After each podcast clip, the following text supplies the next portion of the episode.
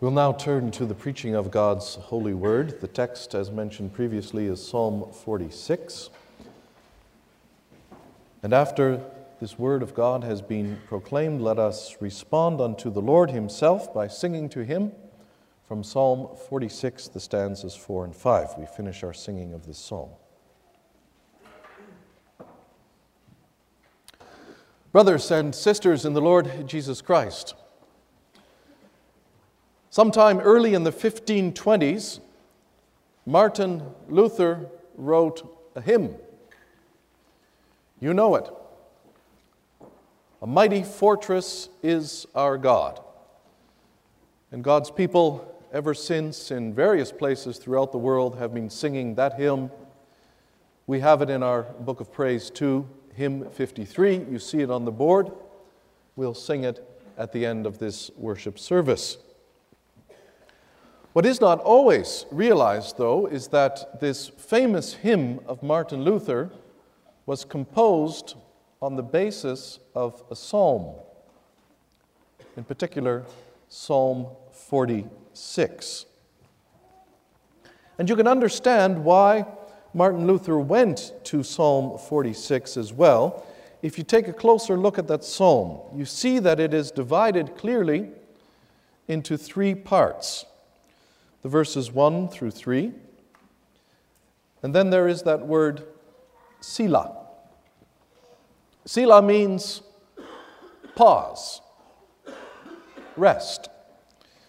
Also, today, when we write music, perhaps for a choir or something, then there are certain words that are inserted into the musical score which are not sung, but they tell the singers how they ought to sing.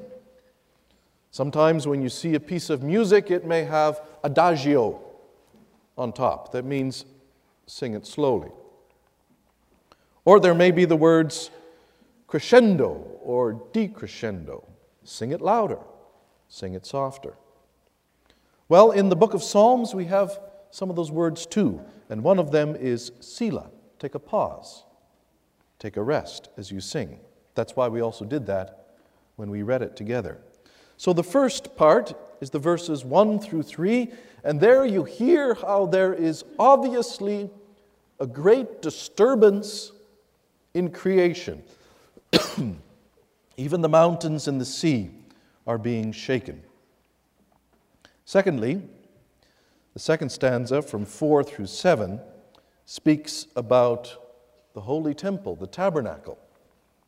And the nations are raging and moving against Jerusalem, as we'll see in more detail. and then finally, in the third stanza, the Lord brings an end to war. Battle is no more. Well, brothers and sisters, all three of these things were very relevant, very real for Martin Luther.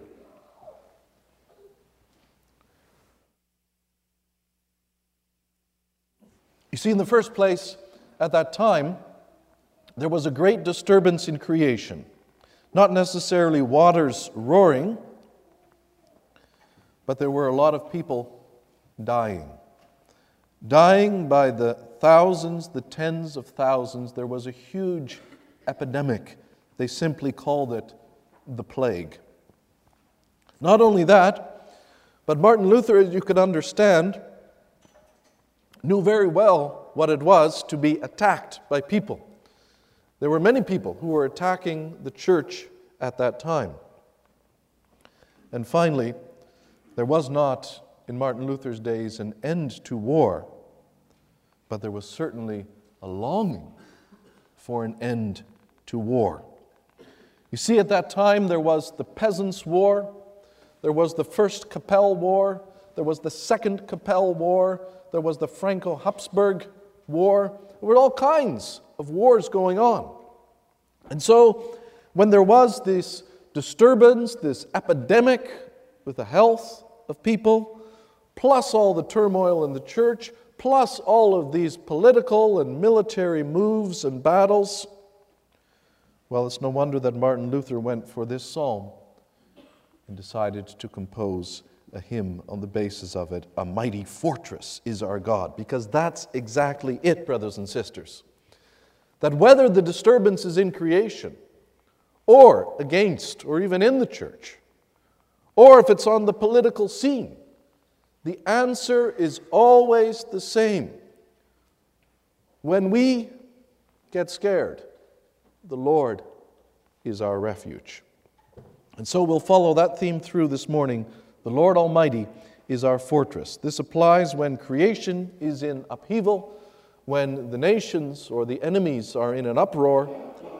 And finally, it's still going to apply when finally war is no more.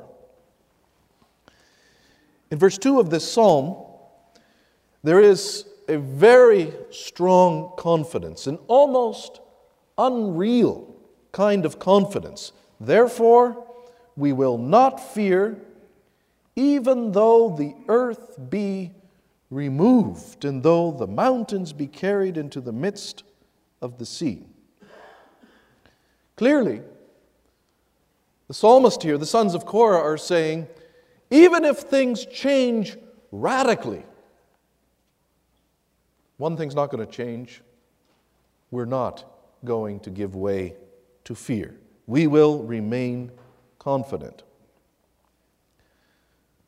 Fear in the face of change. Normally, brothers and sisters, we get afraid or at least a little bit uncertain, anxious, when things start to change because we wonder what's going to happen. We even have that phrase, you know it, right? Fear of the unknown. That's fear because we think something that we are used to might change, even in a big way. Here the psalm says, even if things become very unfamiliar, we will not be afraid. Now we're used to things changing. 25 years ago, when you wanted to send a letter, you licked a stamp. Today, most of the time, you click a mouse and you send off your email. Things change, sometimes even rapidly in a relatively short time. Who 25 years ago could have anticipated everything that's done by email and through the internet today? But there are much bigger changes that are talked about today. And you hear it. There are scientists, there are lobby groups who say the change from letter mail to email is but small compared to other changes that are going on. For instance, they say there's climate change. And the scientists say this climate change could radically affect the way that we live. First of all, there was a lot of talk of global warming. Then that was changed so much, somewhat, and now there's talk of overall climate change, not necessarily always warming. But they say the climate, it's changing. And it's going to change in a way that we won't recognize things the way they currently are today. Not only change in the climate, we're told, but change in the animal world. There are certain species that are going extinct, maybe have gone extinct, and this is going to change the animal worlds and everything that is involved in the cycles in that world. There's also other change, we're told. There's change in resources. The forests are being cut bare, and the fossil fuels are being taken up, used up. And so, with all of these changes that we're told about, you can understand, brothers and sisters, that at a certain point, people start to get worried.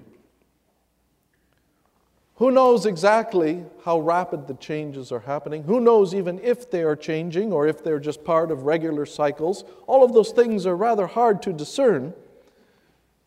But when you're constantly bombarded with the message, things are changing, things are shifting, then also as God's people, sometimes we stand back and say, Is it true? Is it not true? What will it mean? What will it not mean? And then people try to find a way to keep safety, to keep security, to keep prosperity through the coming changes. And so, for instance, they say we have to switch to green fuels because the oil is going to disappear one day. So then they try to find a way and make fuel out of corn. But then they get away down that path and they discover that, in fact, more fossil fuels are being used to create corn or turn corn into biofuel than just to burn the fossil fuels. So you see that human beings, they see problems, they see changes, and they try to find a way to get through the difficulties. And as God's people, how do we evaluate all of this? Well, of course, to begin with, we have the God of providence. You hear the prophets of doom, it's all going to fall apart, they say. And we say, yes, but we know that the Lord our God, He is in control of everything. That's what His providence teaches us. And so we can go forward in that confidence, still being careful still being stewardly about everything. But, brothers and sisters, even though that's been heard and that's been preached before, the psalm this morning teaches us something beyond that. You see, on the one hand, you hear all around these warnings the earth, the climate, the atmosphere, it's all changing. And you say to yourself, well, isn't that a bit radical? Aren't they exaggerating things sometimes? Well, yes, on the one hand, perhaps. But on the other hand, that's not radical enough. Because the change that the Lord speaks about here in Psalm 46 is a whole lot bigger, it's much grander, it's much more radical than anything you've heard from the Green Movement. This is not a change in the composition of the atmosphere with pollutants. This is not the disappearance of perhaps a few animal species. This is a change to the very earth as we know it today. Even though the earth be removed, and though the mountains be carried into the midst of the sea. I don't know about you, brothers and sisters, but I've not heard anyone from the environmental movement say that mountains might be picked up and thrown into the sea. And creation changed in that way. Even environmentalists might find that to be a bit too radical. And yet it's here in this psalm. What can this possibly mean? Even though the earth be moved or removed, though the mountains be carried into the midst, into the very depth and heart of the sea, what kind of change is this? Well, it's the kind of change, brothers and sisters, that occurred for instance, in the days of Noah. When Noah, the prophet of the Lord, said to the people all around, You see this all? The green trees, the grassy hills, all the animals. One day Noah warned, This is all going to be covered with water, even the mountains. Mount Hermon is going to be covered with water. People said, Ah, come on, Noah. What kind of foolish talk is that? Sure, there are sometimes earthquakes. Sure, there are sometimes big thaws and flooding. But mountains covered to the top with water, Stop talking nonsense, Noah. Get real. But as the Lord demonstrated, Noah was not talking nonsense. And the Lord made it happen. It was very real. People were living in a certain security zone. Things may change as time goes on, but at least the basics are always the same. So they thought. And then the Lord sent the great flood, and they realized how terribly wrong they were.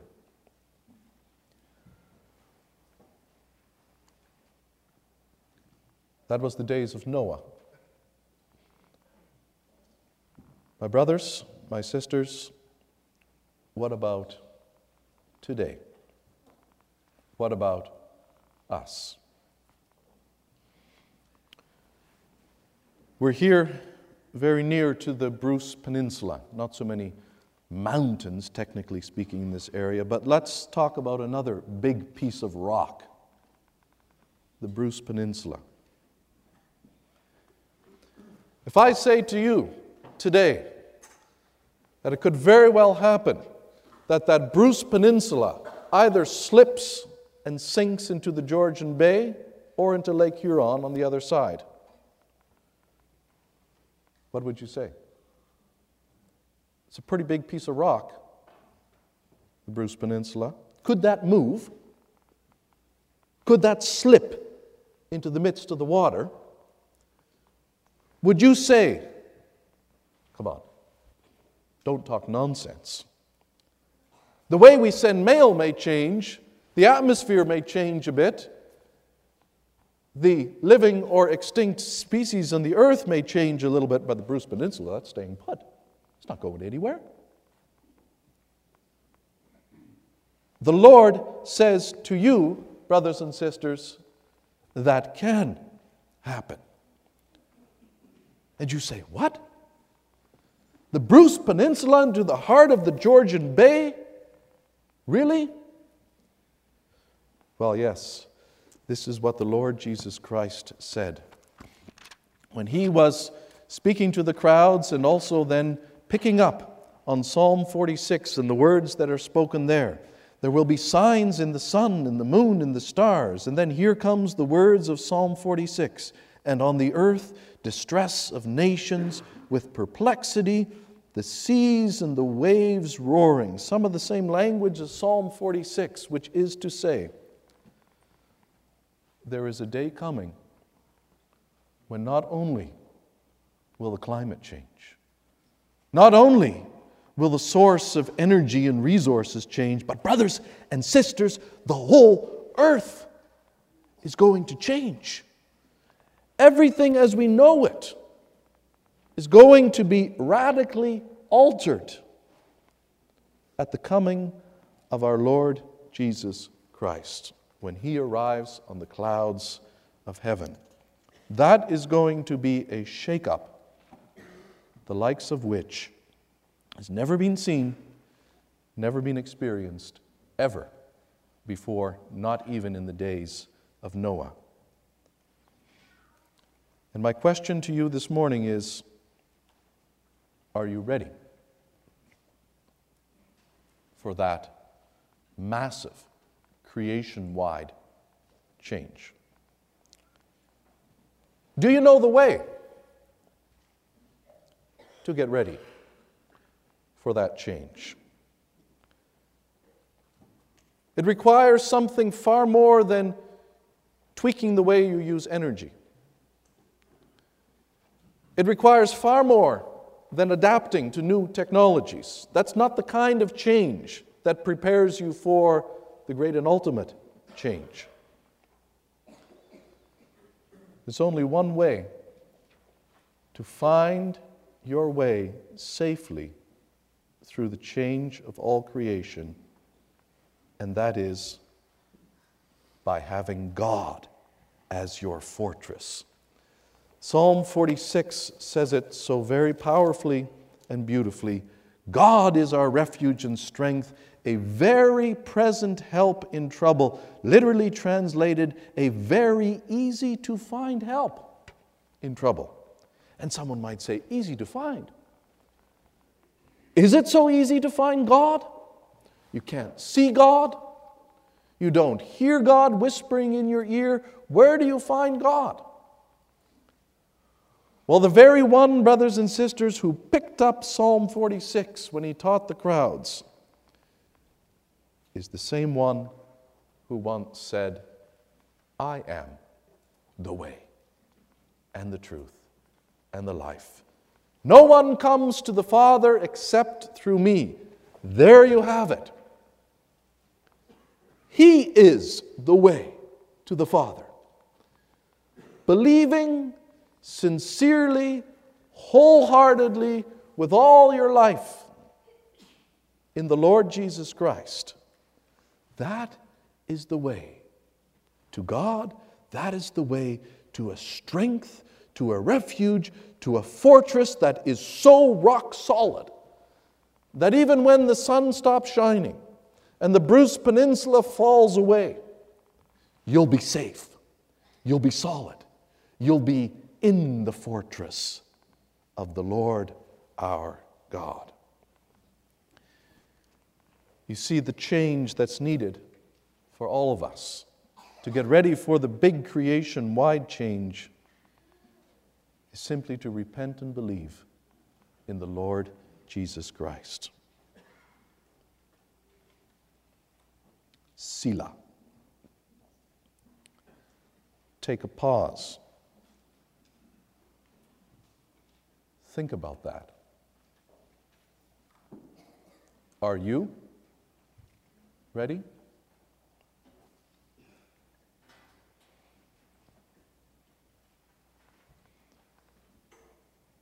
Because between now and that great day, whenever it may be, it's not going to be easy.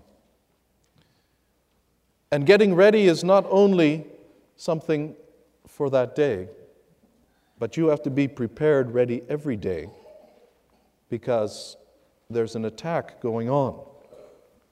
You may wonder, brothers and sisters, what is the connection between the first and the second stanza here? You have these massive, unexpected changes to creation, and then suddenly we read about this beautiful river, the bubbling brook, streams, the city of God, the Gihon spring outside of Jerusalem. And then we're on to nations which are surging and raging, all angry inside. How does this fit together? Well, you see, brothers and sisters, that in verse 3, the waters are roaring, they're all in a turmoil. And in fact, the word for the nations raged is exactly the same word as in verse 3. The waters roar, the nations roar. The waters rage, the nations rage. Just as a huge tsunami might come threatening against the shore and crash and flood for miles wide, so there is an attack. Nations are roaring and raging, coming up against the city of God. And yet, though the mountains may shake, though the mountains may be carried into the midst of the sea, there's another mount that will not be moved. Verse 5 She, Mount Zion, the city of God, will not be moved. She will not be moved. If the waters roar, she will not be moved. If the nations roar either. You see, once again, there is this almost unreal confidence. Here is the city of God, Zion, one kilometer by one kilometer on the top of a high hill. And it looks such an easy target. It only had one source of water, the Gihon Spring, which was not a very big source of water either.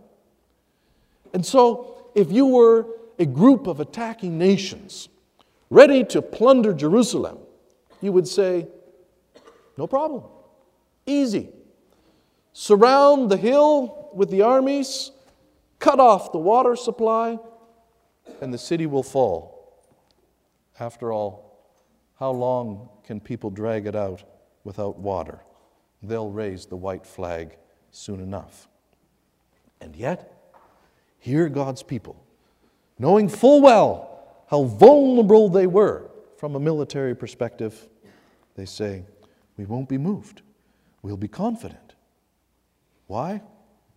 Because the Lord of hosts is with us, the God of Jacob is our refuge. And with the eyes of faith, they saw that that actually very small spring of water, the Gihon spring, to their eyes looked to be a river. Brothers and sisters, there is no river. There's no actual physical river by the city of Jerusalem. It's just a free spring of water outside the city gates. And yet, to the eyes of God's people in faith, it was as big and as generous as a river. It was like a river with streams and tributaries breaking off. Why? Not because there was so much water, but because the Lord was taking care of them. And they knew that with the Lord on their side, even that tiny Gihon spring would be more than enough. That's the same type of faith that we need to have today. The church, be it this congregation here in Owen Sound or any other gathering of the Lord Jesus Christ, the church is really so small, so puny. In comparison to this huge world with all of the things it can assemble, with all of the temptations it can amass, And we might easily think, might as well throw up the white flag right now. We're doomed. How can a church ever stand from generation to generation to generation against the world and all of its wickedness and immorality? We're going down, people might be worried. But no. We can go forward, brothers and sisters, with confidence.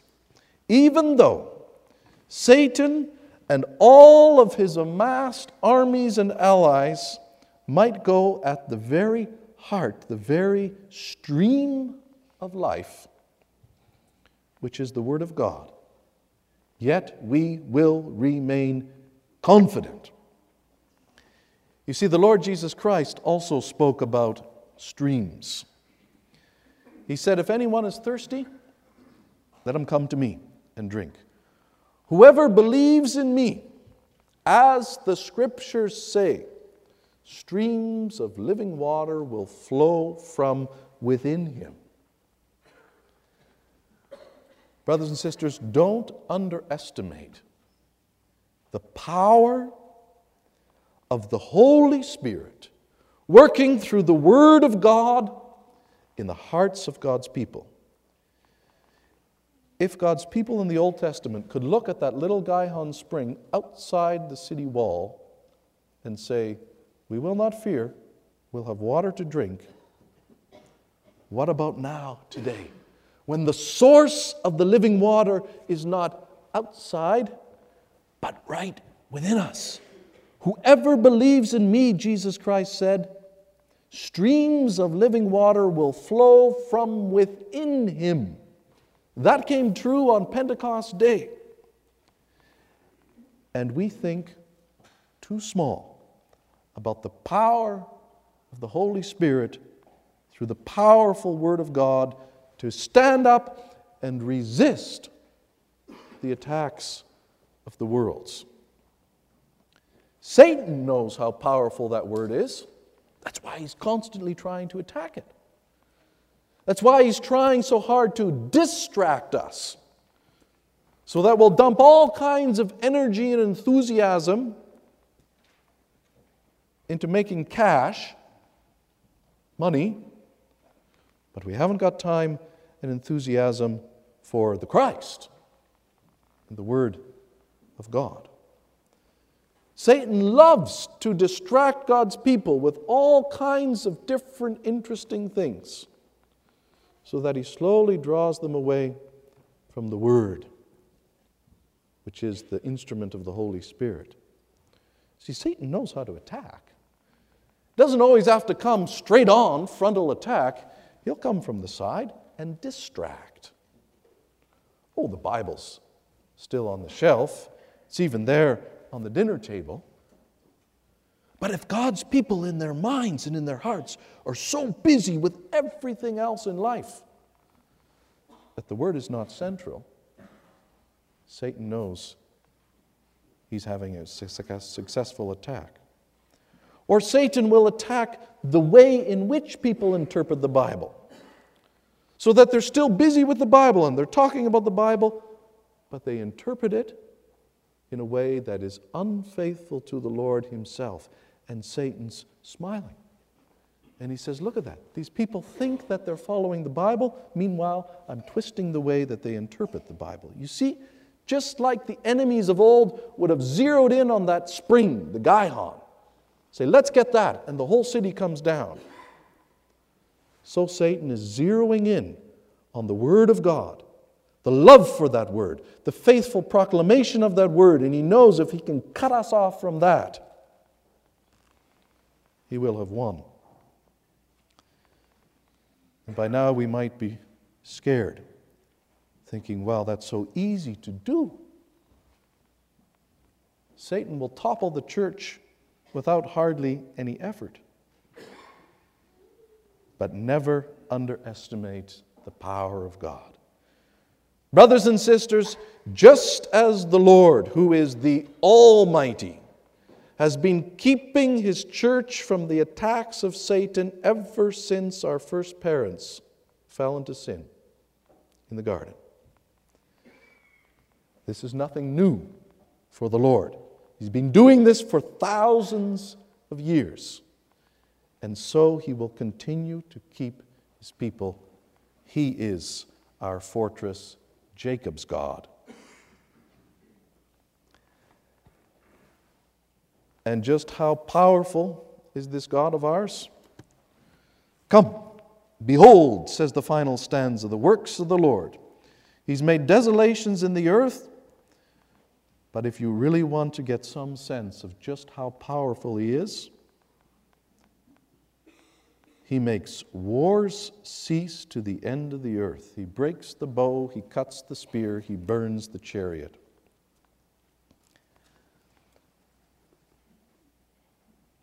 Ever since Cain invited his brother Abel out into the field, human beings have been fighting, killing each other. It's gone on all the pages of the Old Testament. How many wars? How many battles? And it hasn't stopped. And then, to bring things relatively up to date, came the World War II. 1939 to 1945, six years of fighting, six years of bullets, six years of bloodshed. 72 million people died in that war, brothers and sisters. 72 million. That's twice the present population of Canada. Our whole nation died twice over, as it were, in World War II. And after that horrific war, the nations said collectively, That's it. No more bullets, no more battles, no more bloodshed. We don't have to do this anymore. The United Nations was born 1945.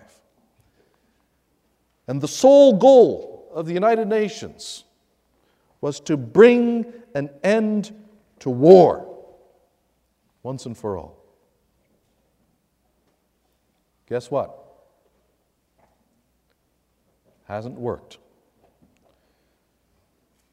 And there have been battles upon battles, and there have been millions upon millions of people who have died in battle ever since 1945.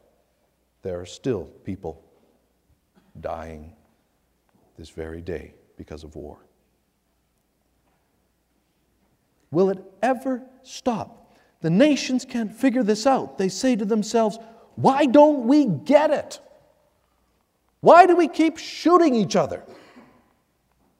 Isn't there some way, isn't there something we can do to just put an end to all these battles? There's not some way, there's not something, but there is one God. And of all the mighty miracles he has done, and they have been many, this will certainly be a grand one. At the very end, when the Son of God comes on the clouds of heaven, then the bow will be broken for the very last time, and the sword will be snapped, never to kill again, and the Sherman tanks will be destroyed, and the nuclear missiles will be neutralized, and there will be no more war. There will be peace forevermore. And the crowds, just like in the days of Noah, may say, nonsense. It'll never happen. Just look at history. The basis of the Word of God, we say, be still. Quiet down. Selah. Quiet down enough to listen to God. For this is what He has to say I am God. I will be exalted among the nations. I will be exalted in all the earth on that day when I, the Lord, go to war against war, and I will be victorious. Brothers and sisters, this great Lord Almighty, the Lord of hosts, is in Jesus Christ and by his grace alone with us. The God of Jacob, he is our refuge. Things are going to change in this world, the likes of which not one of us has experienced yet. But don't be afraid. Don't be worried. Don't panic. Believe, and you'll be safe in Him. Amen.